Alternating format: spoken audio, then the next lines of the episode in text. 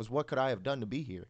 I mean, that was, con- and then while, while healing myself, it was what could I, what did I do? What did I do? How did, before I meet a new person, what did I do?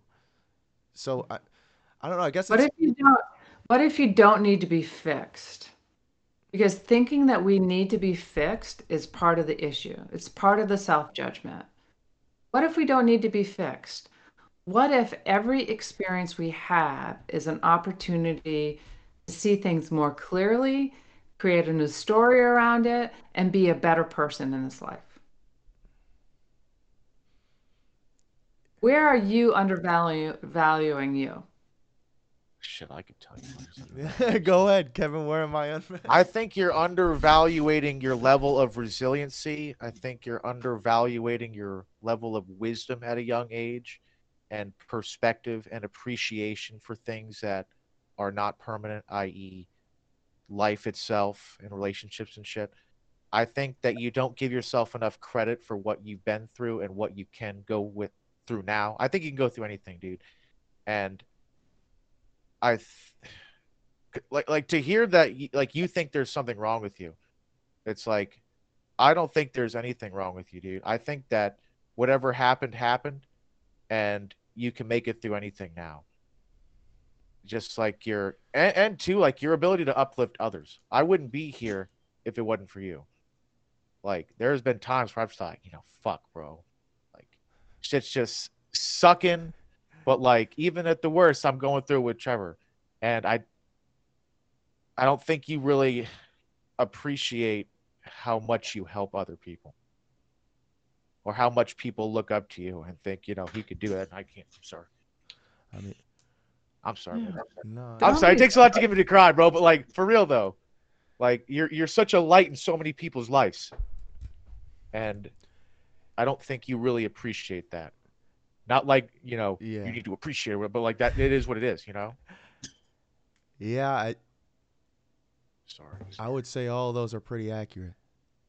Those are all the, th- yeah, those are all the things that I think is like wrong, at least. What's wrong? What's wrong though? I think it's because I have an idea of who I want to be, and I know, I don't know. I don't want to say I know either, because I don't really know. Like I've, I have an idea of who I want to be, and I know if I don't take the actions to be that person, then I, I'm wrong. Like you're capable. But what if you're not? What if you're not? So, yeah, so let's just, let's go a little, let's go a little further on that, Trevor, is that you're projecting into the future who you want to be in the future. How can you be the best person you can be in this very moment? What are you doing right now? What are you doing? You're you're holding, the two of you are holding a podcast with a grief expert that you're sharing through the world. Well, wh- whether there's one person who vi- watches this video or a million people, you are changing the world by showing up and being your vulnerable self here. You're teaching people through experience that it's okay to be pushed a little on, on a podcast. It's okay to be vulnerable. You know, I've got stories that would make your hair turn, you know, like curl your hair. And I'm okay. What do you want to know? I'll tell you, because I don't really care what people think of me anymore. I'm in the space now that I actually love myself and all the experiences I've had, even the ones that I judged myself over years and years and years that I've t- that I've done. Today, I'm like, you know, if, if I didn't experience that, I wouldn't be the person I am today for myself or the people I work with. And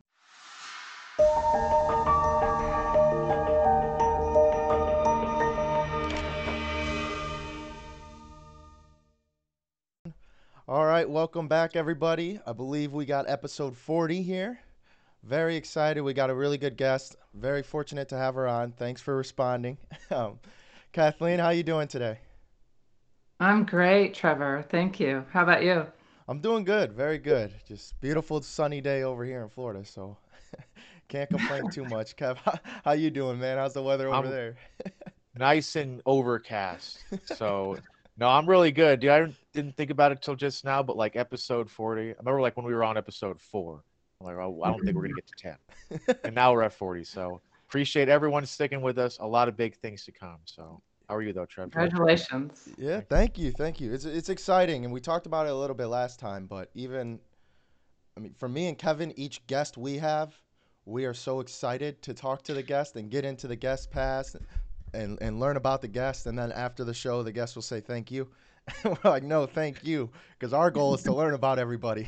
So we can't do it without the guests. So before we start, we'll say thank you, I guess, this time. Switch it up. Yeah, we'll just say thank you all together. Thank yeah. you. Everybody, and thank you. Thank, yeah. you. Thank you's out of the way. Um, but I guess we'll just start a little bit of your background so everyone knows kind of what we're getting into here. There's going to be a deeper episode. That's what me and Kevin shoot for, so... just be prepared, everyone listening. Mentally, it's going to be a little tougher. Um, but, yeah, I guess just start where you grew up. You said uh, Vermont. How'd you like it?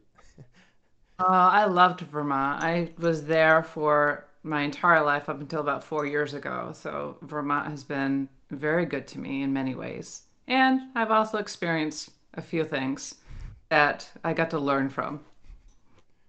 Nice, nice. All right. Yeah. And you just visited everywhere. You just went to Ecuador, Costa Rica, and all that. Started traveling.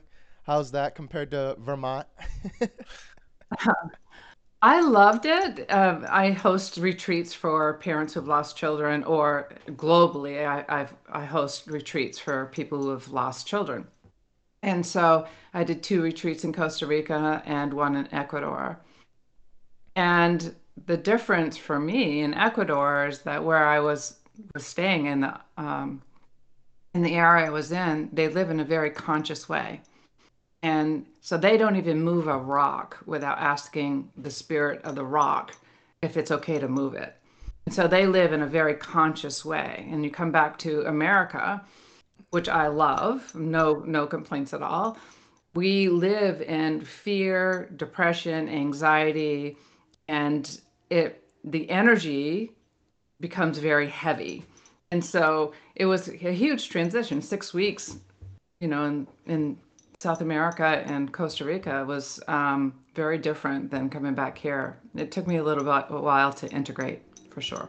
I, I'm gonna ask, just because me and Kevin, you know, six weeks is kind of close to what we had. I mean, eight more eight weeks. About eighty days is kind of almost the cap. eighty to ninety days is the cap of when we went overseas. How long, mm-hmm. like if you could kind of point a specific out, how long did it take you to get back to the American way?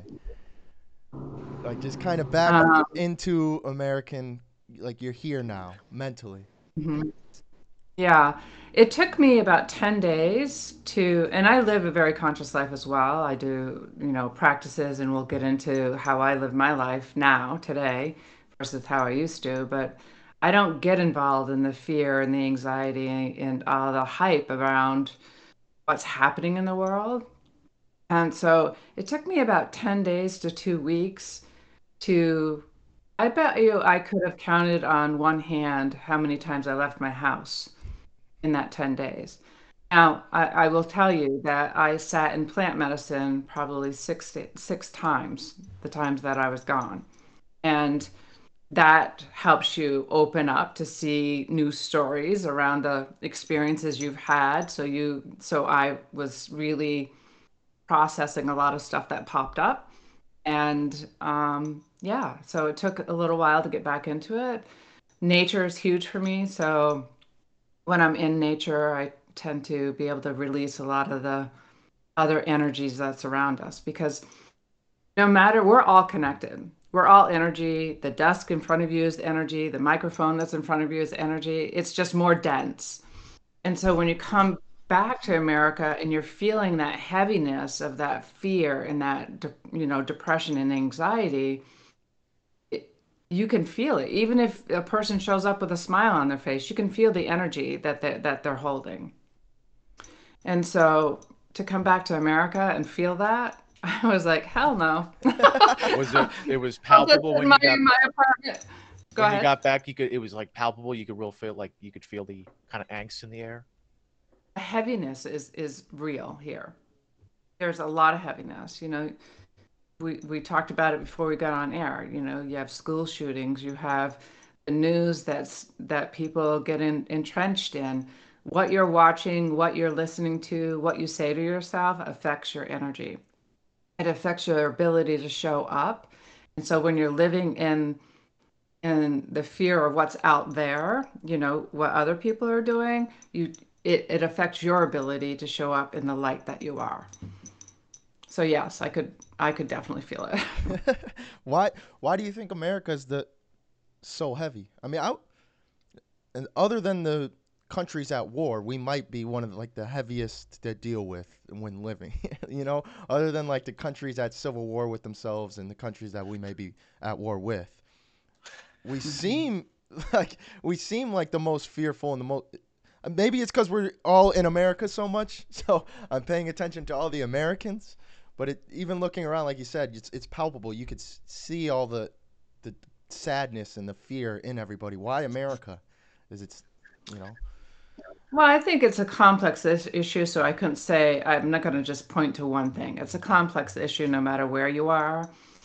Um, but one of the things is, is marketing and keeping up with the Joneses and wanting more. You know, there's been programs societally that, you know, it's the land of the free and, and you want the American dream of having the house, having, you know, this big car, beautiful car, and then having more.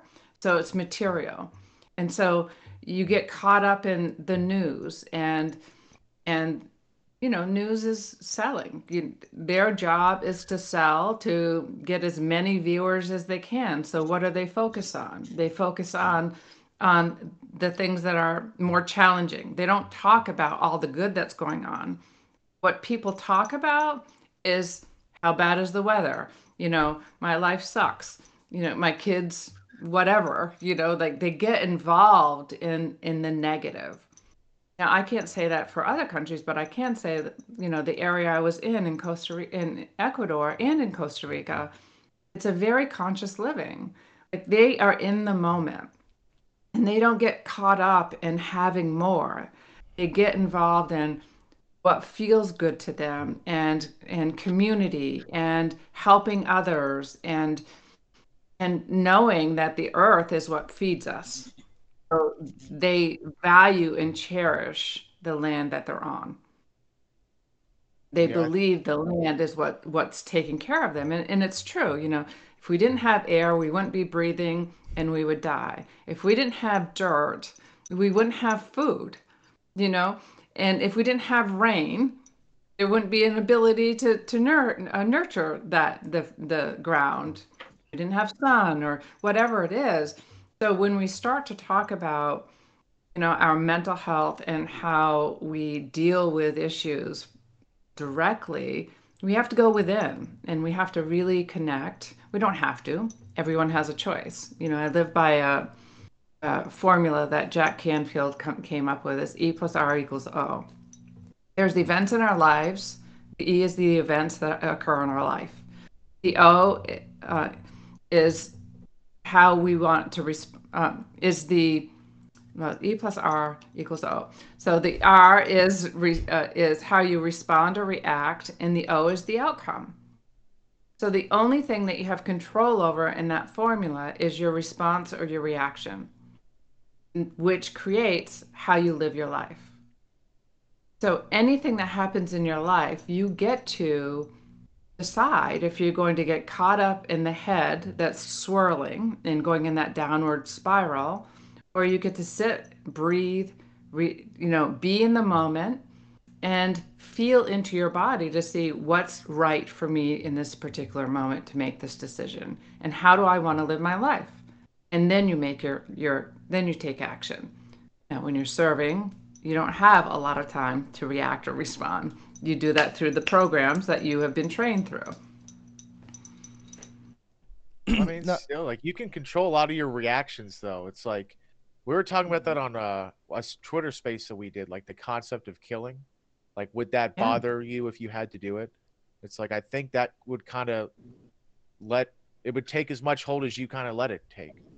It's like, well, yeah, and it also, I mean, it. So it all depends, right? If your life was in your hands, was in someone else's hands with a gun to your head, how do you want to respond or react? You want to engage and you want to you want to irritate them so they do pull the trigger?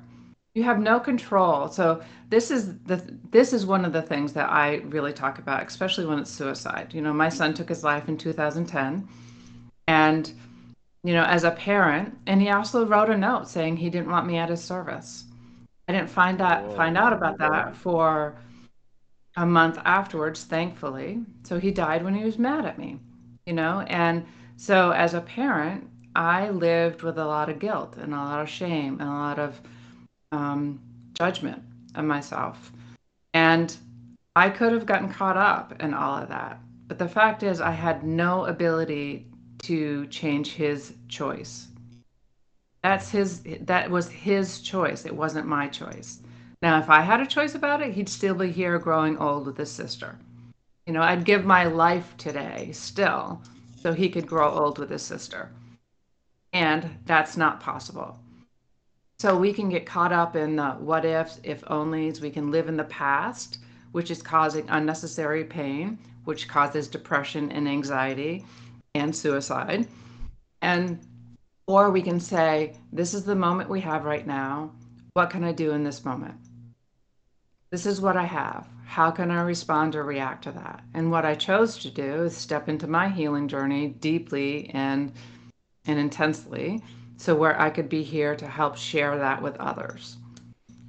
What, what is the first step to your healing journey? Because a lot of people on the conscious side of things, or the, the people more self self-aware, say mm-hmm. it, they'd much rather be more self-aware, which is hard. That's one of the hardest things to do, than keep living, you know, in this kind of state of just motions instead of self-consciousness.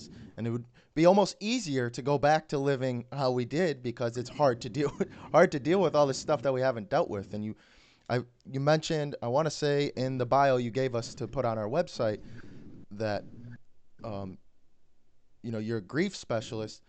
Well, how do you, how do you start it? How do you begin the journey there? How, because that's, it's, that's the hardest step. I mean, in any, any field, starting to play a sport, starting a podcast, the start is always the hardest. So what did you run into a time? For me, my my journey, it started when I held the gun to my head, and I, I called the other person, and they were like, dude, what are you doing? Like, I can't believe you're doing this. If you do this, I don't know where I'm going to be. And then I had to put the phone or put my gun down. So that's the moment where I was like, okay, no, I have to start. There's something inside of me that I have to deal with. Is there any like any one moment that you could think of? Yeah, I can. About three months after my son took his life, I was laying on his grave. You know, I was a C E O. I worked for the governor. I was a legislator. I had owned a business before. You know, I was for for most of my adult life, society would see me as a successful person, woman. The fact is, I was broken. I, my heart was shattered. You know, that second that my son took his life, the second that I found out the life that I was living before was no longer. Now I have this big, huge piece that came into my life, into my heart. You can imagine your heart shattered on the floor, and, and you have to put it back together like a puzzle, but yet you have this big, huge piece in the middle to add to that, that puzzle. And so everything else that used to matter no longer mattered. And I found myself laying on my son's grave, begging, pleading, wishing whoever, whatever took my son to please take me too. I wanted to die as well. And suddenly I had this, this, I'm not going to call it a voice, but I heard these words from my higher self, um, is that if this happened in your life, you're meant to do something with it. Now get up and do it. And I I jumped into reacting, um, and I had the voice, I had the media outlets, I had the ability to be the voice for suicide prevention and awareness. And so every time I did an interview, I it took me out. It took me out for days or, or at least a week. You know, it, it took me out because I was punishing myself for the actions, the choice my son made. And I, I just want to say, anybody who is considering and taking their lives, I want you to know that it's going to touch more than one hundred thirty-six people. There was a recent study that was done in um, Canada, in a university, that said every suicide that happens, it touches at least one hundred thirty-six people. Now, put yourself in my shoes. I was a public figure for most of my adult life. And you think about how many people it touched in that way. It touched my employees, it touched my board members, it touched the legislators, it touched the governor, it touched my daughter, her friends, my friends, their family, my son's friends, their family, you know, that it just, it continues to expand. So you're left with, with all of these emotions that we often ignore, mask, and avoid. We often do that. And the more that we do that, now it could be overworking or punishing yourself like I did. Now, now, frankly, it's okay that I did, because I helped people. I saved, by me speaking out, it saved other people's lives. And so for me in that moment, and even today, it was the right thing to do. But about a year after that, not quite a year, it was the, the year anniversary of my of, of Logan's um, uh, transition. And I had this outburst in the middle of a committee. So I lobbied for the association that I was the executive at. And I was sitting in front of, you know, economic development committee, because they were going to make some kind of change. And I just went off. Like, they said something and I was like, this is ridiculous. This is like, I went off on these people. It was like the feather that broke the camel's back. I was so angry with what happened with me that I was lashing out at others. And I knew in that moment that I needed to go get help, that I needed to start to deal with my own self-punishment. And so I started to go through cognitive thought therapy. That was my first step. Well, that wasn't my first step. I used mediums, I, I did energy healing, like I did everything I could to try to work through and connect with my son. Say, I'm sorry, um, I love you, please forgive me, you know, like all this stuff. And every time I went to a different medium, matter of fact, a medium is what is how I found out that my son had written a note, because the note was hidden from me. Um, and so there are different means of, of or different avenues that we can use, we can take. You know, when I work with my clients, I often tell them, you know, these are the things I can share with you and what worked for me. Let me help you. You know, I guide them through it. I, you know, I'm a master he- uh, coach as well. So I'm not only coaching them, but I'm also a master healer. So I help them work through the emotions that are trapped in their body. Because while their heart wants something different, their head's saying and their body's saying that they're programmed, that this is, the program is that they've done something wrong. So you have to go into your body and find where you're holding this guilt from earlier times in your life, um, and how you're you're responding to life based on your earlier experiences. I'm going to say another thing and then you, I'll let you jump in. All we're programmed. Yeah, we're programmed from zero to eight years old how we're going to react or respond to life. So whatever occurred in your life between zero and eight, you start to react to life based on that. So I'll use me as an example. My grandfather touched me inappropriately at eighteen months old. My father was an abusive alcoholic. My birth father was an abusive alcoholic. Um, and so as a program, that the program I had was I had to live in fear to to create safety. So I was always on guard on what's happening. So I'm always trying to manage my life. So I had the program that I wasn't worthy of love. I had the program that, that I, you know, I wasn't lovable. I was, I was um, unworthy. And I continued to create those experiences in my life.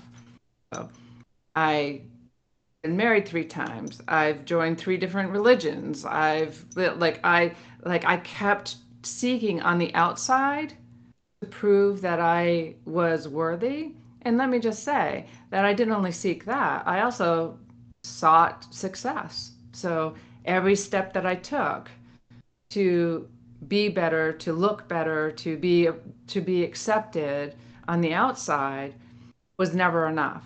So even as a legislator, I was elected four different times. I worked for the governor for seven years as a housing and transportation and homeless director for the Agency of Human Services.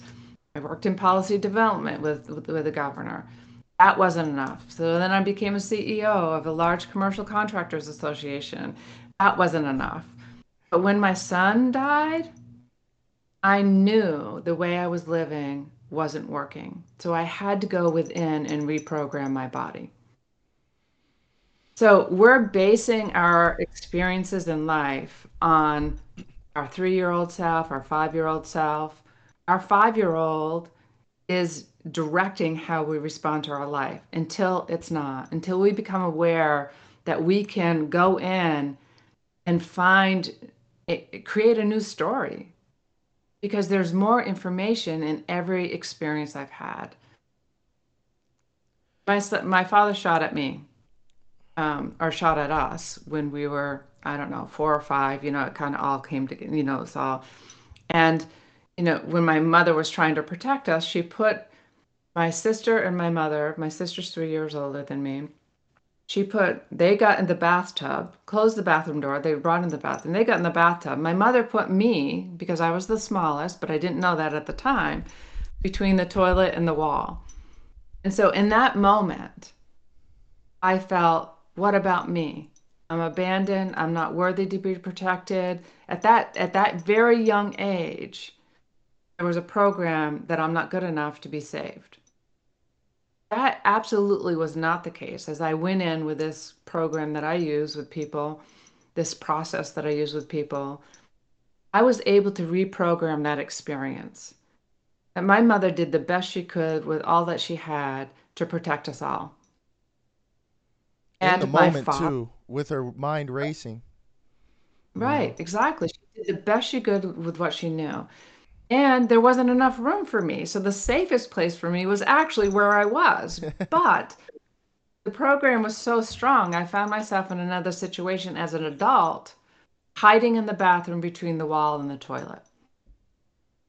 That was my go-to. That was like the instant, where am I the safest? I, I went there. I didn't think about it. It's just I found myself saying, oh my gosh, I'm repeating the same thing I experienced as a kid.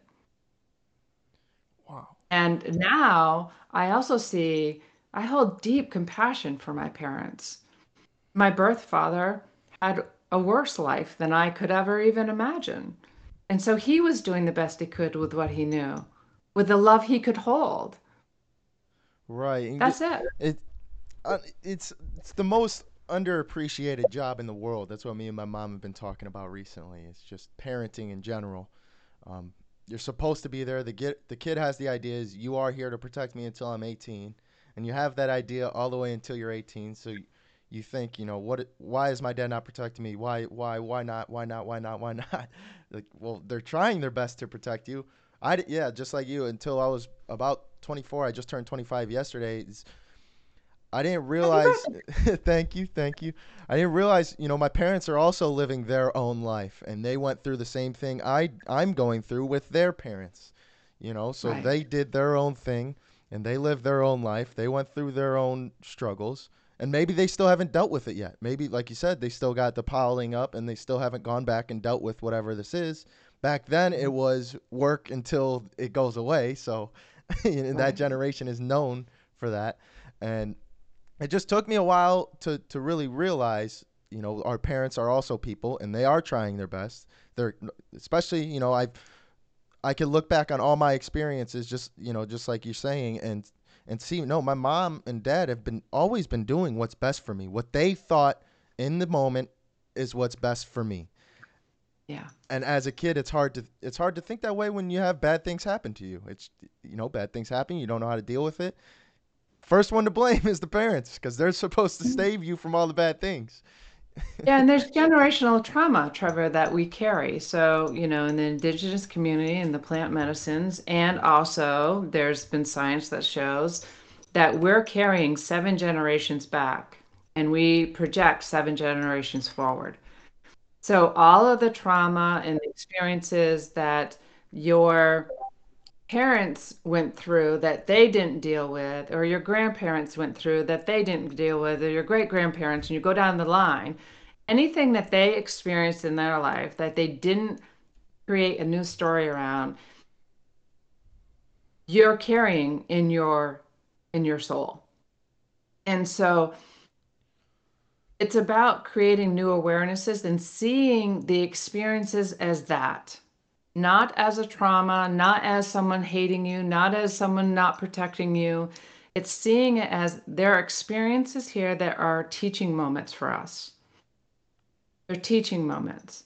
So we get to go in and feel the feelings that we're feeling instead of masking them. Now, masking them doesn't mean just drugs and alcohol. Masking them could be overworking, could be over-exercising, could be overeating, under-eating. Like it, there is a, a host of ways to respond to not deal with the emotions you're feeling. But what's happening when you don't deal with the emotions and you don't feel what you're feeling, it's ruling your life because you keep creating the same thing based on what your programs are. So you go in and reprogram your body. Today, I'm a different person than I was even five years ago, three years ago, a year ago, because I'm committed to exploring what I'm holding, whether it's limiting beliefs, blocks, or programs in, our, in my body. I continue to do it today because we're never done. They're experiences. This is a journey. Life is a journey. Grief is a journey. And I even came back from Ecuador and Costa Rica. I was like, what are we really grieving? What are we really grieving? The human body may not long, may no longer be here when I'm talking about suicide or drug overdose or loss of a child in general, or loss of a friend or a family member. We get caught up in, in the, the grief of the human body not being here, and our own guilt, our own self-blame, our own shame, around any experience, that the unfinished business, so to speak, that we haven't completed with a particular person or an experience with a job loss even. They're experiences for our growing opportunity, for our ability to, to take it as a teaching, go in our body, reprogram that limiting belief, and find the teaching from it and use the wisdom and let go of the pain. Now, it's not a mind thing, it's a body thing, it's a heart thing. You're bringing your mind and your heart together versus just always operating in your head. Because so, your head keeps you safe, your heart keeps you in flow. I wanted to ask, like, um, sorry about your son is all I can really say about that, but was there a point after he took his own life where it, it kind of started to look up, maybe like you said, you know, I can make something positive out of this. I don't have to hate myself. Well, my intention, you know, when I was laying on the grave was to make something, take to, to help others with it. So the positive started from that. However, the positive, I would say I was the wounded healer, so to speak, that I was still living my wounds and trying to heal from there, trying to help others from there. And instead of focusing on others, I brought it back to me and saying, I need to work through whatever's here inside me so I can show up even better, show up more as a light in this world. So I think it was progress. Kevin. Yeah, I wanted to ask, um, because when I was going through the suicidal ideations, I, mm-hmm. I didn't even, yeah, I didn't call my mom or dad, and I don't know why. It, I still have no reason. I, even now, I'm like, why, why wouldn't I? Like now, now where I'm at now, I'm like, this, it'd be completely outlandish not to call them. Why do you think there's such a big disconnect between the parent and the kid? And especially in a, in a subject like that, you think like, it just makes so much logical sense. That'd be the first person you call when you go through something. So whatever it is, when you're going through something bad or you're thinking of doing something like that, why, why is there such a big disconnect there? What? Well, what I'm sensing and what I've heard from the clients that I've, you know, most kids don't reach out to their parents. I will say that, that from the clients that I've worked with, most kids don't reach out to their parents. There, I, you know, I'm not in their head, so I can't tell you this, but maybe you can tell us, Trevor, that there's shame wrapped around the thought that you would even consider taking your life. And how could you burden your parents with that? Because your parents would try to talk you out of it. Your parents would try to, you know, they won't understand. You know, kids always think parents don't understand because parents want to fix it, right? Yeah. And so just being yeah. seen. So that's the other thing I help people work through. You know, I have a daughter still here. She's thirty-three. And no, I wasn't twelve when I had her. So um, she's she and I have had an even better relationship now. Because today, instead of me trying to fix everything she talks to me about, I ask her, what is it that you need from me right now? Do you need me to brainstorm with you? Do you need me to just hold you? Do you need me to um, fix it for you? Or do you just need me to listen? Because I'm here for you. So those are simple questions, but they're profound questions because everybody just wants to be seen. Yeah, everyone want wants to, be to talk understood. About themselves. They want to be understood. They want to. They want to feel like they're worthy. That took me like so, forever to realize. Like with my wife, when she's complaining about like work, let's say, she's not looking for a solution every single time. Sometimes she, most times she just wants to be told she's not crazy. But like if if I told Trevor, hey, I'm having this problem at work, and he was like, yeah, you know what, Kev, you all right to be upset about that. I'm like, that doesn't do yeah. me any good, bro. Like, yeah, like, right. Yeah, she wanted to be heard though, not, not to have her issue solved. Let's say. Yeah, yeah, and on the on the shame aspect, it, I think I can answer the question because that is right. That's exactly what it is, and that's how I feel even now. I feel. I don't know if it's shame anymore, but. After the fact, it was shame because the person who did pick up the phone was my little brother. And now my mm. little brother has to deal with that. I went through that while he was dealing with it, too. So he was going through a depressive state as well. And he had to pick up the phone to hear me, his big brother, who he thought was there to protect him the whole time, call him and say, dude, I'm at the end of the line. And now in my even still now, it, it's it kind of hurts me because as I always see him as the little kid, the little brother that I should be protecting. And now I've burden, like you said, I've placed this burden on him and it's not, it's, I almost don't even want to use the word burden because it's not, it's, I don't think that's the right it's word. A job that we're all here to do for each other at the beginning anyways. It's not a burden. We're, this is what we're here to do. Be there for each other, be there as a community. And it's, it's, It's not a burden. You're you're here to save my life. I don't know how that's a burden, you know, it's and like he doesn't see it that way either. So right. I don't know. Maybe that's just the way the mind messes with you. it, and it is the mind. Yep. It is the mind, yep. Trevor. The mind is is projecting on you that you have a choice. You can make a decision for someone else. So let's just talk about that. You know, your brother picked up the phone. What an honor for him to know that he saved your life. He helped you to put that gun down. He helped you.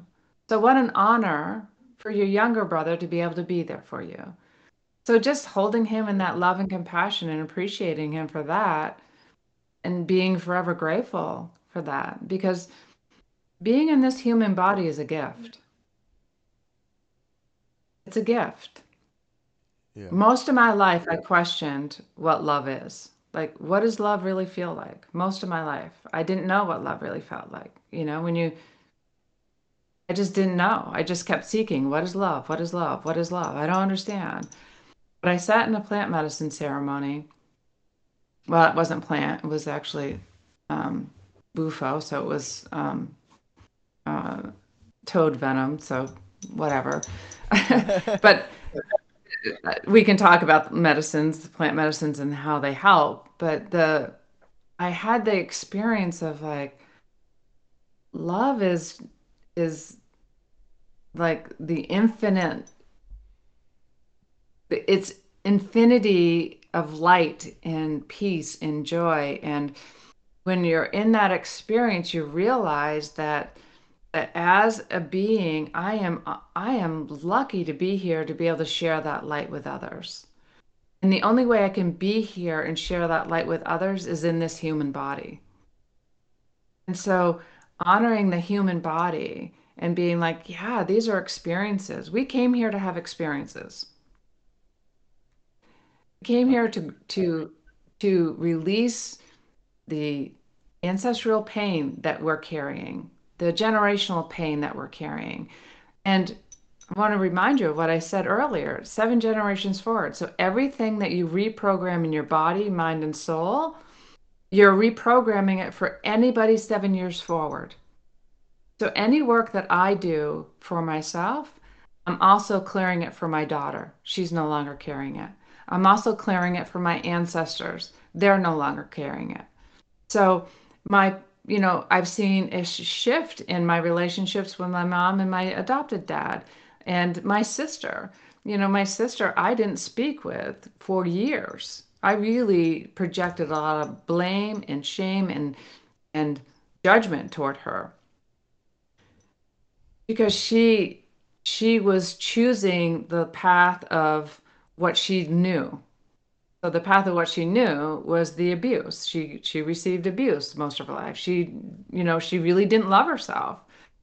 Yeah, I was passing judgment on her because I was like, hey, if I'm doing all this, you can too. Which is that's so crazy when we stop and think about it. Because if someone else is feeling shame or or unworthiness, me projecting judgment onto her only causes more of that. So today, I can just love my parents and my sister, my family, just for who they are. I don't have to, just because I make choices doesn't mean someone else has to make the same choices. It's their journey. How we show up in their journey matters. So if you're carrying guilt for calling and your brother picking up, then he's feeling that. So you get to go in and say, you know, there's a reason why the higher power, source, God, whatever you want to call, you know, all that is. I like he, what you said earlier. What was it? Your higher self. Yeah. Yeah. I think that's a good way of yeah. putting it. There was a reason my higher self said, this person, call this person. This person will yeah. answer, you know. There's, and I think I think a lot of a lot of people would benefit from calling it their higher self instead of a God figure. Yeah. You know, to, right. I totally agree. Yeah. Yeah. Yeah, and your your brother's higher self said, I'll pick up the phone. He could have been he could have been watching a movie and ignoring it. He could have been, you know, in the middle of something and just not pick, not been there, not been available. But uh, the infinite intelligence had him pick up that phone. I mean, yeah, you could almost look at that like us, Trevor. Like, we tell each other all of our problems, right? And it's like, yeah. do we burden each other with that? With those struggles? It's like, I think it's almost the opposite. Like, to me, it's not a burden where Trevor tells me that, like, I helped him out. Like, to me, that's, it's almost a privilege to yeah, be able to help him out. That's how I see my job. That's how I, I love what I do, because what I do is to create a space that's safe and passion, compassionate with zero judgment on anything someone tells me. I've been through just about everything that someone has told me. Just about everything, with the exception of a few things. But um, yeah, and even if I haven't, I know it's their journey. And by creating space that's safe to allow people talk about to talk about it. And so some people are um, verbal processors. Some people are silent processors. I'm a verbal processor. So when I call up a friend and say, listen, I have this, you know, like, I'm being triggered right now. I'm being... You, like, there's something going on here and I need to talk it out. Will you create the space for me so I can just talk it out? And I can come up with my own solutions just by talking it out. Yeah. Yeah. Just having so by you creating, yeah, creating space. It's about community. It's creating space for people and, I think, and yeah, accepting people, them for just who they are. Like, when people are vulnerable with each other, I think that's such a powerful kind of thing. Like, it's such a yeah. show, like, you're placing all of your trust in that person when you're vulnerable with them. So like when my parents are vulnerable with me and they say, you know, I didn't make enough, my dad, like he didn't, he didn't make enough money, he thought, so therefore he's a failure. And I'm like, dude, that's like, I felt like honored to hear that because I could reassure him, like, you're a great dad. You were there for me for everything. And that I think mm-hmm. is such a powerful tool for older people, mm-hmm. especially, is being vulnerable with those younger than you and sharing your struggles with them. Yeah. It was interesting you brought that up, Kev, because um, uh, November, I think it was, uh, my mom fell again. She's in her eighties, and um, she'd fallen twice in one year and broke some bones. And I just had this feeling like she's not going to have much time left. And so I flew to Vermont. I'm I'm on the West Coast. Like, I'm as far west as you can get, and they're almost as far east as you can get. So I flew there for a weekend. And my intention was to ask her about her life, to free her, to to let her speak whatever her she her experiences experiences were. So I asked her questions like, what was the best thing that's ever occurred to you in your life? What was the hardest thing? Tell me about that. Um, what are you most proud of? What do you, what's the thing that you're most ashamed of? You know, asking the questions to free her from it. And and it was a weekend, so it was intense for me to go and explore this without projecting my belief on whether she was going to leave this earth or not. I, my intention was to go and create safe and compassionate space for my mother to be able to talk about where she is. And by the end of the weekend, we were sitting at the table, and she said, she calls me Kathy, but she's like, Kathy, I need to ask you a question. I said, what is that? And she goes, will you tell me if you came here because you just wanted to visit, or if you came here because you know that I don't have much longer to live? And I said, you know, well, Mom, you are in your eighties, kind of lightened it up a little. I don't know how much longer you think you're living, but, um, and, and so then I said, it really doesn't matter why I came. You know, what do you feel? Doesn't matter what my thoughts were, is what what are you feeling? And she broke down crying, and she could, and I created a space so where we could have an uncomfortable conversation with the family about what she wanted. And and by creating that space, I was able to create space for her so she could release whatever she was holding. She could remember the good things.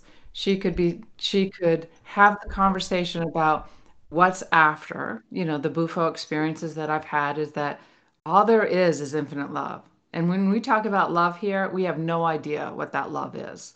Like, it is just magnificent, bright energy of just love. And it, and where we are so minute that that we're really very um like insignificant, yet we're so significant because our energy is is intertwined with all that is. And so we don't have to get big in our head about who we are. We just know that that energy, our energy is, affects everyone's energy. So when I show up and continue to go deeper into what I'm carrying that's painful from the experience, I, I, you know, I say, keep the wisdom from the experience, process, uh, see the pain, move it through, and, and receive the wisdom and let the pain go. Now, letting the pain go is a process, but it's, it's, it's really being in the moment and experiencing your, your feelings. Not projecting out into the future and not living in the past. Living in the past causes depression. Projecting into the future causes anxiety, because you're projecting into the future where you are right now.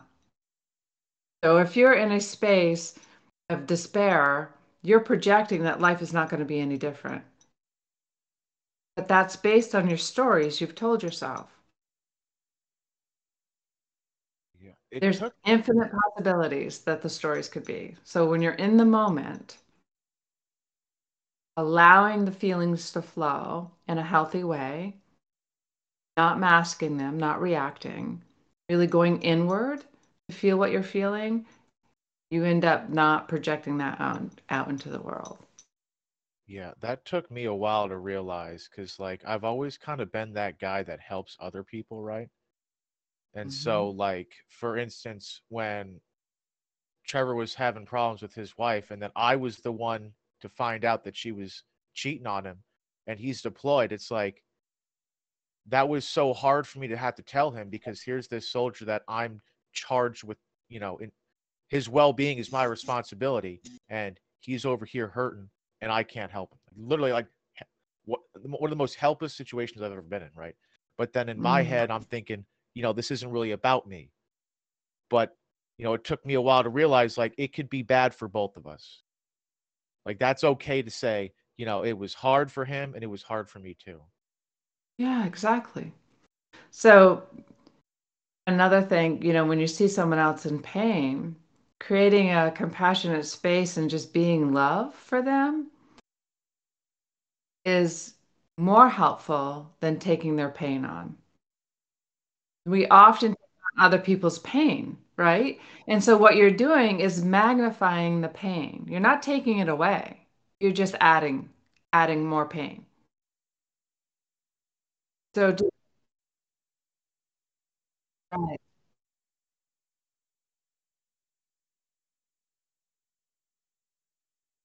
Right.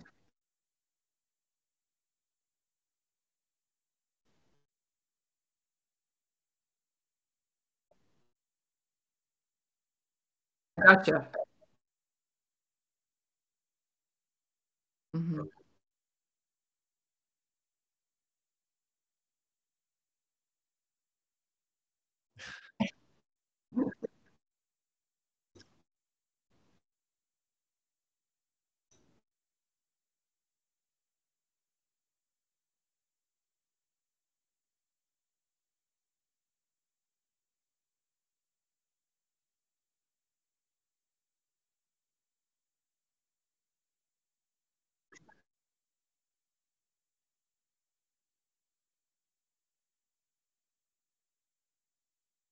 Yeah.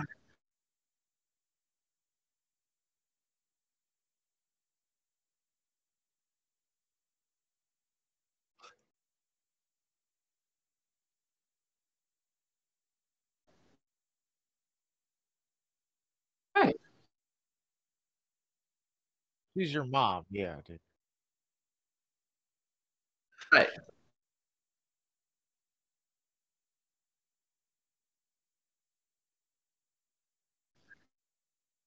Right. Yeah, like my thought, pr- like,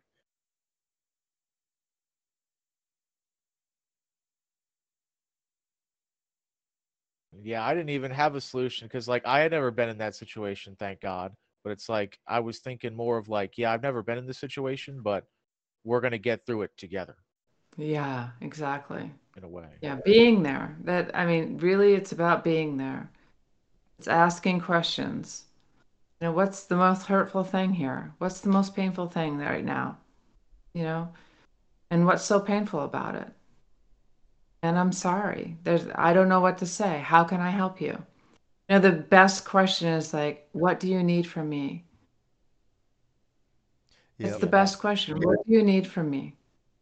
That's why Trevor's and a lot of- wears his emotions on his sleeve. You you could always tell what he needs. Yeah, exactly. Yeah. You know, you know yeah. when there's something wrong with me. At oh least. Yeah, dude. Like, you recognize people, and you could tell when there's something wrong, right? And it's like, you know, when someone's in that situation, yeah, you don't really have to have a solution every single time. Sometimes they just need someone there for them to kind of be that that rock almost, because you know, in their life, well, in reality, their whole life is changing. It's like yeah. what they left, the life that they left when they did go overseas, is gone forever, right? So it's a real confusing time, and they people really need that kind of consistency and that rock to help get them through that. Yeah. And if you don't feel, you know, I mean, this is a great conversation. If you don't feel like you can voice your feelings, you know, like verbally, and you're feeling angry, or you just like the emotions are so strong, you have no idea what you're feeling, start writing it out. you know, another tool, just write and burn it. There, don't worry about the sentence. Don't don't sentence completion. Don't worry about the spelling. Don't worry about how much you're spewing anger onto the paper and hate, whatever it is. Let it out of your body, because you can burn it afterwards. No one has to see it. You're just getting it out of your body. Yeah, just by writing. That's yeah. That's what I've been doing. I mean, these last couple days, I've been trying to write a full page each day, because yeah. I mean, I should be able to fill up a full page of paper about my day and what happened. And if I can't, what did With I really mind, do today? Yeah. You know? Um, no, I did want to ask, because when I first joined the Army, I, as someone who didn't struggle with P T S D and haven't, hadn't been around it at all, someone completely new to it, I didn't even understand what it is. So, you know, the the kids that do have a good foundation and a good supportive system growing all up, they don't necessarily have to run into an issue like P T S D. So we kind of have part of the population not knowing what it is, because it's hard to understand what it is unless you've been through something like that. Could you describe P T S D to a person like that, a person who just doesn't know? Mm-hmm. P T S D doesn't have to do with just a major trauma. It doesn't have to do with death or shooting someone or fear of of, of your life. P T S D could, you could be triggered from early childhood trauma. So for, it is, it is caused a lot from your mind swirling and getting caught up in your thoughts versus actually dealing with what's happening in your body. And it's reprogramming. I mean, there's a program within you that's causing you to live in fear and anxiety, and that is caused from the experiences that you've had. And the experience doesn't have to be traumatic to you or me. It can be traumatic to them. Rape, you know, that's that would be a P T, that could be a P T S D uh, experience. The loss of a job could be a P T S D experience, because it could be triggering something else that you've experienced that you haven't dealt with. So five years into my son's suicide, I had been doing intense work through cognitive thought therapy and some other um, energy healing, some other things. And I was coming up onto the five-year anniversary of my son's uh, transition. And I said to my therapist, I was like, I, I'm doing everything I'm supposed to be doing. You know, I'm, I'm stepping into it the right way. I'm doing the work. It's been difficult, but I'm doing the work. And I still feel numb. I don't feel love. I'm angry. You know, like, I don't get it. And so we did this. Um, she asked if I would fill out this questionnaire. And ultimately, I had, I was reacting to the P T S D from my childhood that I hadn't really dealt with. And it wasn't my son's transition that caused the P T S D. It was my, it was the, the experience of my son. I was dealing with that, but what I wasn't dealing with was the triggers from earlier childhood. And so that started the process. I did a fifteen to eighteen week P T S D treatment um, with my cognitive thought therapist. Extremely intense, was not easy, and it was one of the best things I've ever done. One of the best things I've ever done, because that's where I started to be able to see that there was more to the story that was that I was telling myself. In anything, there was more to the story, that I was only telling myself what I thought I knew. But the fact was, there was much more. And I kept programming myself to believe that no one loves me. You know, everyone's judging me. I can't depend on anyone. I don't trust anyone, you know, like all of that stuff, which isn't true. It's, it's just not true. Even when you think you can't depend on everyone, there is someone in your life you can depend on. Someone is there. Yep. We just don't see it. Like, I don't know if I explained it well for you, but that it, it is a reaction or response to something that has caused a disconnect from your head and your heart. I think it's like important to touch on too. Like, there's a lot of misconceptions about P T S D, especially with like us being soldiers in the military. Everyone thinks it's like you waking up in the middle of the night screaming, all this, you know, crazy stuff. And it's like it, it could just be something simple. I remember my wife was going through nursing school and she was in the psych semester, and she'd come home and be mm-hmm. like, hey, you know how you forget stuff a lot? Like, that's a traumatic response. Like, our friend Jay, like, he runs into stuff, like, physically. And it's like, that's, a, you know, a traumatic response too. It's like, it's not always going to be you waking up in the middle of the night screaming. It could be something as small as forgetting something or getting anxiety where you don't really kind of need to, I guess. Right. And it can also be a lifelong process. You know, I was forty-four when my son transitioned. Um, no, was I forty-four? two thousand ten, this is thirteen. Yes, I was forty-four. um, and it was, it was after that, it was five years after. So I was forty-nine years old before I realized I was reacting. I was in that P T S D tra- uh, response. So my response throughout my life was to seek others for approval, others, other love, to, to be accepted, to be loved. I was continuing to seek that because I wanted to create safety in my life. But what I was doing is I was choosing people in my life that couldn't be there because I wasn't there for myself. Because I was experiencing the fact my rea- my response or reaction in life was always being on the outlook. I could walk into a room and I could tell you instantly that shit was going to go down. The second things started to, to go south, I knew before anyone else knew because I was on guard. I was always on guard. So I tried to fix it before it actually happened. That's a big thing. So that's a P T S D do. response. Like that's, I do that a lot. Anticipating situation. Well, we were at the movies yesterday, me and my wife, and I thought, like, we were before the movie started, I'm like, bro, if someone were shooting this thing up, what would I do? And I was like, oh, I read through the whole situation in my head. Like, I pull my wife down, then like I'm crawling over the aisle, you know. It's like, that's not really a normal thought process to have when I'm going to see The Big Lebowski. Yeah. Well, maybe it is now because there's so much that's happening, and what the news and society is focusing on is the traumas that are happening. The and and not that we shouldn't be. That should be spoken about. We should be. You know, there's a debate whether there should be guns or no guns. That debate is going to continue. There's going to be all kinds of, I'm not going to get into that debate. But I will tell you, there's an emotional and mental health process that's got to start to happen here. It needs to start early. We need to start teaching our children and our parents that the more that people are able to experience the emotions they're flowing through, the healthier they'll be. Ignoring the fact that people are angry, or we're teaching them not to address their issues, and we're only expanding those issues. It's and a lot easier to not judging. address them. That's that's like uh, well, is it? Yeah, exactly. It? Yeah.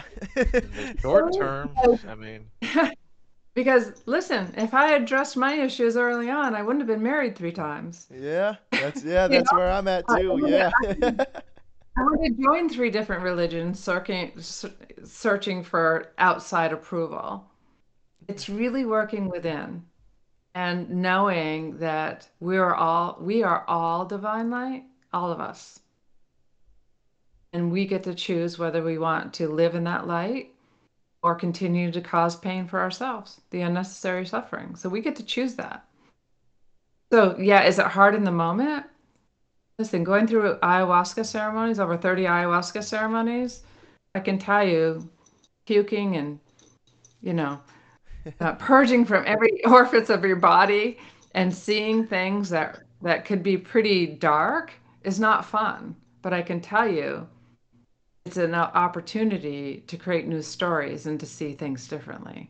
And that's no longer st- stuck in my body. So the life I live today is amazing. It's not perfect. No one's life is perfect, you know? Yeah.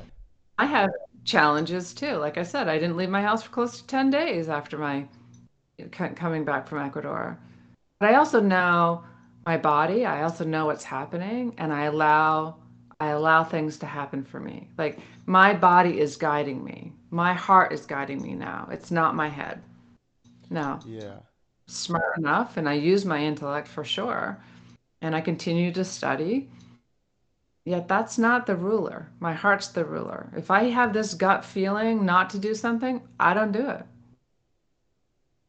But if I have this gut feeling to do something, if I get a thought in my head and I know it's guidance, I, I'm doing it.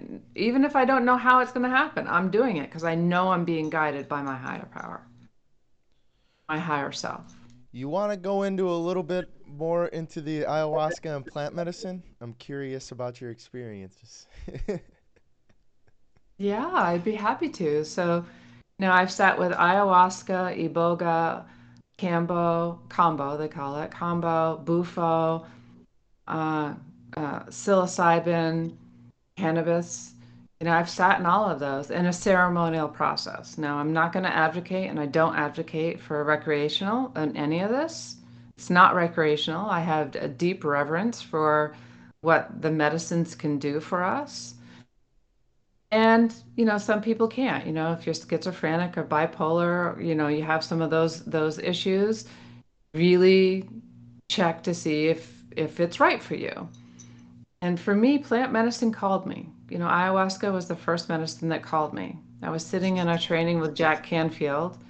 For those of you who don't know, he's the one that wrote, you know, the hundred plus books of Chicken Soup for the Soul. Um, he does success training now. And so I was sitting in there, and, and ayahuasca came up, and it, and I was like, oh, what is that? And I was called for a year before I actually did it. Before I, because I, once I looked it up, I was like, hell no, I'm not doing that. You know, you're seeing visions, and you're puking, and, you know, again, orifices, everything. Like, you have no control over what's happening. You're shaking, you're crying, you're like, yeah, you're sweating, you're You know, you're cold. It's all kinds of purging that's happening. You're crying, you're yawning. Your purge could be yawns as well. It can be anything. But for what ayahuasca did for me was it helped me to see where I was blocking my own life. You know, my first ayahuasca journey, I was, the journey I had, I was frozen. Like, I couldn't move, and I and I felt like I was frozen in a closet, knowing that someone was going to sexually abuse me. And whoa, there was this this freeze of, if I move, they're going to see. If I breathe, they're going to see. Like, it brought back the visions that I actually was trapping myself in. Wow. Okay. So once once I was in it, and you know, there's breathing processes. There's, like, they say, go, you know, if you have a, a choice to go into the unicorn over here or the dark, dark door, you go into the dark door because that's what's trapping you, yeah. Not the unicorn. Don't go for a ride on the unicorn. Go into the darker because that's what's causing the pain that you're, you're in right now. And I was like, oh my gosh, I have control of my body. I can move it. No one's here right now. And so it was like purging that experience from my body. That's insane. You know, and that... reprogramming that I'm living in fear of being sexually abused. My younger kid was ruling my life today because I still had that trapped in my body. But by going through that experience, it was no longer, because I could reprogram that that that fear, that I didn't have to live in that fear. And every ceremony of every medicine is different for everybody. It not not one is ever the same. But I will tell you that the plant medicines have made a significant difference in my life. Yeah, when I I, I take psilocybin. It's not, I mean, I don't do it with a therapist or anything. I know I should, but we'll get there when we get there. But I do feel, um, like you said, it's almost like I have chills the whole time. Like, just yeah. Negative energy coming off my body at all times. My hair sticking up. Just, I can yeah. almost feel it just kind of coming. Whether I'm doing it consciously or not, I feel in my body the whole time. like stuff almost lifting from it. It's it's hard to describe if you've never done it before. Well, do you go and so one of the things that I do is that anytime I microdose as well. Um, any and I live in Oregon, so it's legal. um, uh, and so maybe I shouldn't have said that, but anyways, uh, the microdosing, I always go in with an intention. I always say, please bring me what the, what is in the highest and best for me. You know, show me what I need or you want me to know. And that's a that's a ceremonial process. So it, go, it goes back to the conscious living I was talking about in Ecuador. Oh, Huachuma, that was the other thing. San Pedro. I did two ceremonies of San Pedro in Ecuador. And with that, it is, I see it as an experience for for me, for information, for how to proceed with my business, how to proceed with relationships, like, you know, friends, family. But I also see it as an opportunity to explore what's hidden inside me. That's, so yeah, that's coming, my biggest thing. It's, if it's coming up, it's coming up to go. That was one of my teachers, Jennifer Huff, who, again, another thing that I that I love speaking. If it's coming up, it's coming up to go. So, you know, I had an experience, one of my co-hosts and one of my, which is a very good friend of mine, um, in Costa Rica, we, there was some tension. She had something that triggered her. She went back into her old patterns, and I had an intolerance to her old patterns. Let's just say my my my ability, and, and I can see, you know, like I have an intuitive ability, and I can see what she, what she's going through, but she couldn't see it. So it was hard for me to be able to say, not say, come on, wake up here. This is what's happening. Can't you see you're in your old pattern? You know, like there was like, as a friend, you know, but I didn't do that. You know, I just stepped back and let her have her process, but I was irritated by it. I was triggered by it. And I also knew if I was triggered by her response or her reaction, there's something inside me that I get to work through. Oh. Her journey is her journey, not mine. So we had this really deep conversation. It was two and a half hours on Zoom just just about a week ago, talking about her reaction, my reaction, how it affected us. Like we were able to have a very vulnerable, compassionate, deep conversation that could have been very uncomfortable, but instead of being uncomfortable, we saw it as growth opportunity for both of us. A teaching moment for each of us. And we came to the conclusions like, oh my gosh, this here, this, I've been single for five years. I have not dated for, well, I, I haven't dated since two thousand seventeen. So, you know, it's almost six years now. And that was intentional because I wanted to go in. If I continued to choose the people that I chose, that's me. That's on me, not them. They're not bad. They're not wrong. It's, but it didn't work, so why keep repeating that? What's happening? That's no, exactly. Yeah, when I went divorced, that's exactly what went through my head was, what the hell? Who did I choose? Like, what? If I did this once, I could definitely do it again. So I need to right. dive deep here. And people thought I was crazy for eight months, like to a year. I was doing not much at all, but sitting at home diving deep, just trying yeah. to. Like, how the hell did I end up here? How? Yeah. And the experience that we had, that I had with her in Costa Rica, created an opportunity for me to be able to have a very deep conversation with someone I love dearly as a friend. And I realized by the end of that conversation that that was for me. That that conversation was for me as well, because what that taught me is that I could have conversations with people I love and not, not have to worry about them abandoning me. Or me changing how I feel because I want to project what I think they're going to do. Yeah, or keep them around, yeah. Or be fearful that I'm wrong and they're right, or yeah. like it, it. There was no judgment. It was just a conversation. So it created the opening for me to know that when I do get into a, a love partnership, that I'm going to be able to have those conversations.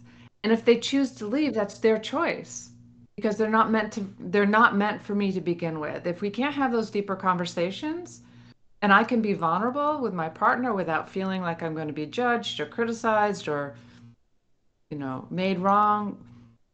You can have different opinions. You don't have to be wrong. So it created an opportunity for me to be able to say, okay, I am safe. Have deeper conversations. I can do this. So, yeah, it's, yeah. It's funny you say it that way, because that's exactly how I learned to love again. And I just, I talked to it a little bit with my girlfriend. So when I moved home from the Army, I didn't dive right into a relationship, but the first time I went out, I didn't go out and party or anything. The first time I did, I got with my girlfriend. And then we ended up moving in together, and now we ended up separating a little bit to not live together. Um, but when I first met her, for about four days probably, we were in her apartment, not where I was living, nothing, I a new place for me, and I just told her pretty much everything that was wrong with me. A girl I just met, and here's all the stuff that's wrong with me. But after it, I was able to text her and say, hey, what do you want to do tomorrow? And it was like she wasn't even phased, and she really right. wanted to see me again. I'm like, well, what the hell? I just told you everything wrong with me, and I showed you pictures of the, of what happened to me. You know everything right now of what is wrong. You don't know the good sides, but you know the bad sides. Why are you still here? And why are you sticking around? But it, it taught me, because it taught me, I asked myself those questions. I, I asked her the questions, and I could get the answer, but the actions speak louder than words, and it really taught me, like, wow, this – this is what it means to love someone. Like, you're able to talk about the vulnerability. You could open up, talk about everything that's wrong, not worry about, you know, what, what they're going to think about me, or what they're going to think about who, who did what to me. Because I don't want them to think my parents are bad because something like this happened to me. You know, it was, it was a shock. It was a shock for sure. It was opening me up to love again, because I was just abused, you know. Trevor, can I can I push you a little on something? Yeah, let's do oh, it. Oh, hell yeah, let's do it. um, so what if nothing's really wrong with you? What if there, what you've experienced, what you've what you've been through, that's that you're carrying, are just opportunities for you to release your soul from the pain that you've experienced? What if there's nothing wrong with you? Hmm. Whoa. Never thought about it that way. Yeah. I mean, not really about me, but I don't think there's anything wrong with you personally. Yeah. I, right. I don't so know. The, yeah. point, the point I'm trying to make is our words matter. So when we talk about ourselves, like something's wrong with us, or, or there's something bad about us, then you're telling yourself that you're not complete, that you're bad, that you're, that, you know, you're wrong. Yeah. Yeah. No, I'm trying to think. Cause I don't, you're not. Yeah. You're not. I, I don't want to, cause I don't know. I want to say that's almost why people thought I was crazy. Cause I went through what I went through. I'm like, guys, I'm fine. Like, I'm, dude, she cheated on you while you were overseas. I'm, I'm pretty sure I'm still fine though. Like, I don't feel yeah. bad necessarily. It sucks. I'll tell you right now, the experience sucks, but I don't, like you said, I don't, I don't know. I never really felt like I was wrong, I guess. At the end, when I started, like, what if her cheating on you? What if her cheating on you had nothing to do with you? What if she didn't feel complete? What if she didn't feel complete and she was just seeking what she needed? It had nothing to do with you. While you were married, and that is, you know, not part of being a, you know, like, unless you have an agreement to be polygamy, polygamous. You know, like, that's not how you have a, you know, a, a co-creation. Yet that's my judgment. It's, it's knowing that what she was missing inside, she was seeking from someone else. Right. And I think it just took me so long to figure that out. Yeah. It just like, it would have so been long. Anyone. I mean, the rest of the time I was overseas, I was, I was thinking, like, what did I do? And then I, I didn't even want to believe it. To like, Kevin sent me the picture of the dude at my house at six a m on a Sunday, and I thought Kevin was lying to me. It's like, Kevin, come on, dude, you're lying. In the driveway, like, yeah. It, you so told I called me. him. I'm like, dude, you have to be lying to me. And he's like, no, dude, I'm telling you, like, I'm, I, I could see it. Like, it's right here. I could see it. Floor's right next to me. She's in the car with me. And sh- so she has to yell, no, Trevor, it's right here. And it, it was, I was still in disbelief. Like, what, what, the first question I asked myself was, what could I have done to be here? I mean, that was, con- and then while, while healing myself, it was, what could I, what did I do? What did I do? How did, before I meet a new person, what did I do? So I, I don't know. I guess. What if you don't, what if you don't need to be fixed? Because thinking that we need to be fixed is part of the issue. It's part of the self-judgment. What if we don't need to be fixed? What if every experience we have is an opportunity to see things more clearly, create a new story around it, and be a better person in this life? Where are you undervaluing you? Shit, I could tell you. Go ahead, Kevin. Where am I? I think you're undervaluating your level of resiliency. I think you're undervaluating your level of wisdom at a young age, and perspective and appreciation for things that are not permanent, that is life itself and relationships and shit. I think that you don't give yourself enough credit for what you've been through and what you can go with through now. I think you can go through anything, dude. And I th- like like to hear that y- like you think there's something wrong with you. It's like, I don't think there's anything wrong with you, dude. I think that whatever happened happened, and you can make it through anything now. Just like your and, and two, like your ability to uplift others. I wouldn't be here if it wasn't for you. Like, there's been times where I've thought, you know, fuck, bro, like shit's just sucking. But like, even at the worst, I'm going through with Trevor, and I, I don't think you really appreciate how much you help other people, or how much people look up to you and think, you know, he could do it, and I can't. I'm sorry.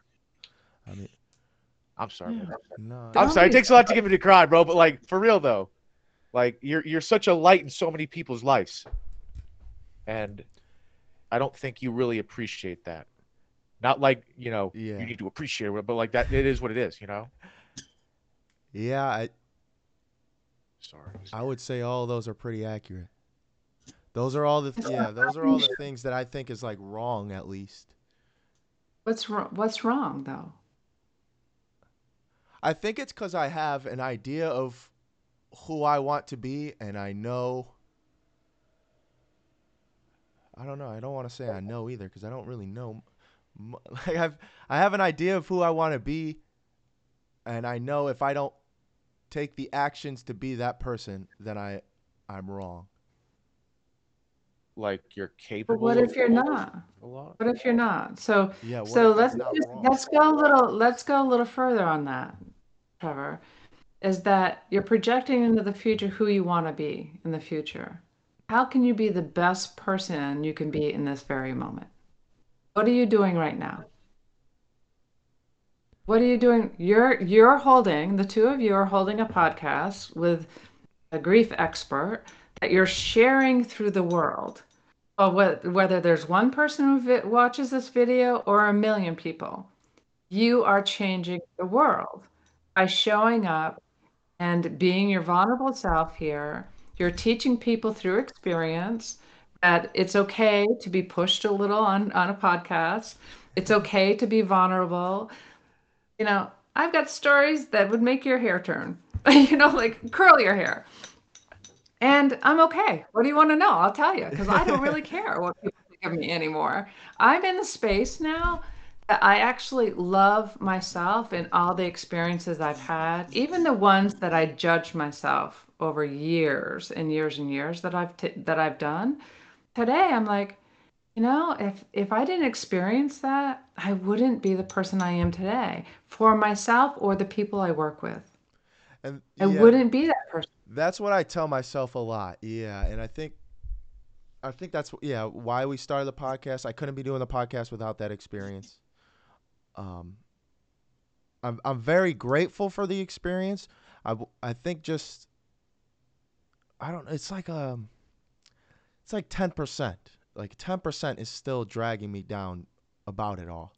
Just because I know I went I went through it and not I, I didn't cause it, but I was there, and the experience, there's still experiences out there like it. So it's, I don't know, it's not fearful. It's just more I, I did it, and there's, it feels like that it's a never-ending process to get better from that experience. Like I'm I'm never done learning from the experience. So it's like a constant. Well, what if, so what if you change the story around that? What if you change the story around that to say, this experience has given me the opportunity to continue along this journey, to see see what's coming up in the moment, so where I can work through that the best way I can and be a be a better person from it. And so I see my my journey. So that's the way I used to look at my healing journey. It's like, when is this ever going to end? When is this ever going to end? Like, oh my God, there's so much shit that keeps coming up. It's like, where, how did that all stick inside me? Yet now I see it as like, not a healing journey. It's a life's journey. Like every experience I have is an opportunity for me to continue to check in and be guided by my higher self versus my head telling me that society thinks this, that I shouldn't do that because this will happen. We're projecting into the future that we don't know. So why not create a future that's good versus creating the future of bad? Like, Kev, you said it earlier, you went to a movie and you created this whole future of what would happen in your head. Like, if this happened, then this is what I'm going to do. And so your your body went into this automatic response, you know, like um, cortisone response of like, I got to be on guard. Yeah. Automatically. But instead of creating that scenario, okay, you've created it. Great. Thank you for protecting us. We've got that experience. Now, how can I enjoy this movie the best way I can? How can I just be present in this movie? Oh my gosh, I'm here with my wife. We get to see this movie. It's in the middle of the day. Who gets to do that? This is awesome. You know, I don't know if it was in the middle of the day or not, but I mean, create the story that you want to live, not the story you don't want to live.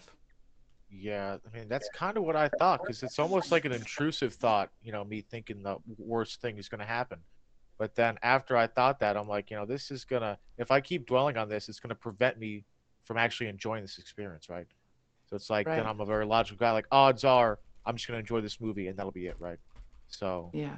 Uh, then I was able to kind of like appreciate the moment. Like, I'm here with my wife. We don't go on dates very often. So like, that's a special thing.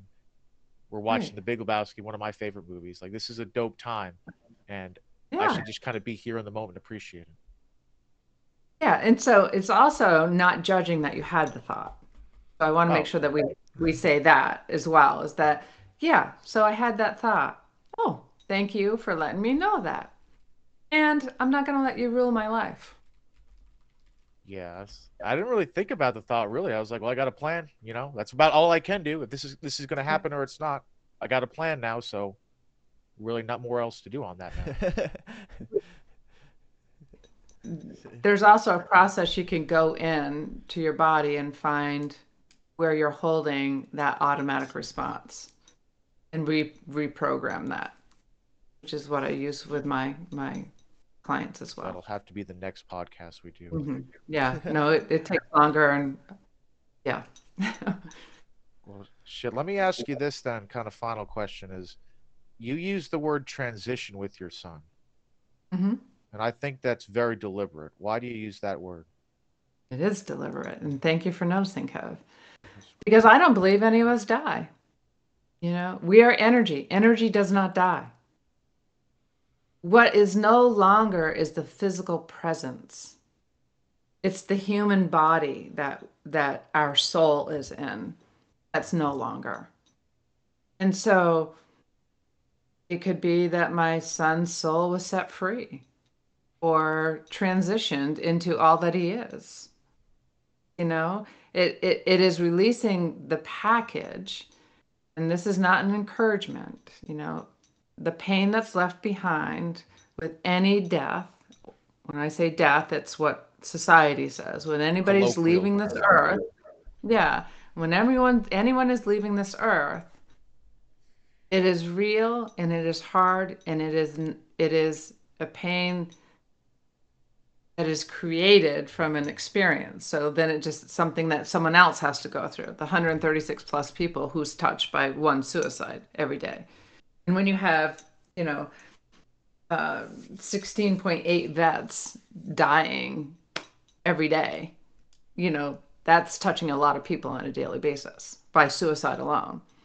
So transition for me is that he left his body and he was set free into this world. So where I can learn, and I've learned, to be able to communicate with the energy of that, to be able to see, you know, the, and because of my Bufo experiences, I know what all that is, feels, feels like, and I'm glad he's able to shine his light and help the millions of people that he helps by working with me and sharing my experience. So transition is, is deliberate for sure, because I don't believe we die. I wrote it down too. Was, his name is Logan, you said? Yes. Yeah. Hope he's looking down on us now. I believe he is. Yeah. Yes, he is. Yeah. Thank you to him. Thank you to you. Um, this will be a podcast I watch over and over. Um, oh my God. I can't Wait. help but feel that you're this. Um, I don't know. It's a, it's a motherly figure for sure, and, and especially in my eyes, it definitely f feels that way. Um, it's it's nice to know that a random person's in my corner. Um, especially for the people that don't know there's people in their corner.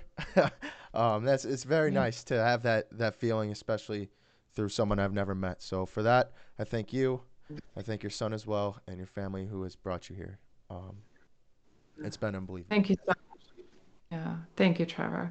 Yeah. And I love that you said that it's a motherly feeling, because at least three other clients that I can think of right off the top of my head said, the space that you create is like a motherly love that's beyond any mothers that they have experienced. It's like so, a warmth, yeah. yeah. It's like, I don't know what, I couldn't put my finger on it, but like, I'm glad that you have it, because I think you, you could affect I'm a lot of change. Yeah.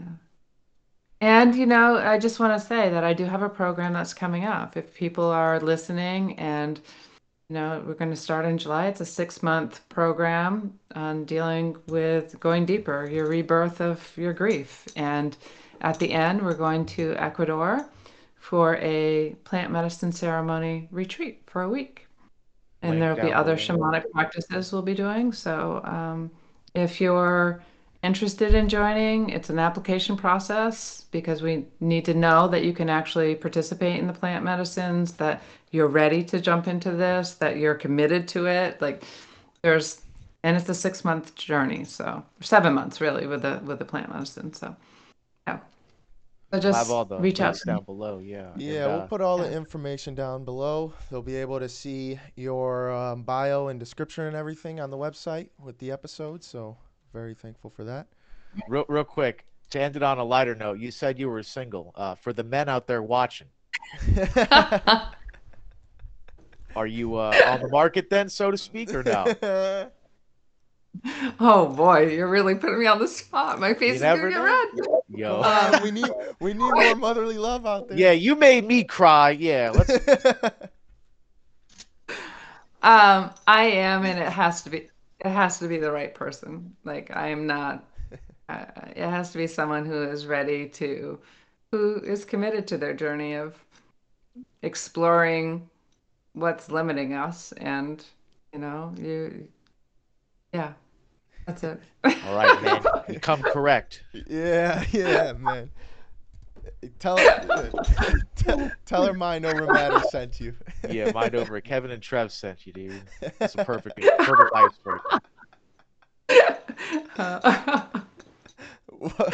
all right, great. Thank you. Well, thank you so much again, Kathleen, for coming on. Um, this is, again, each episode gets better.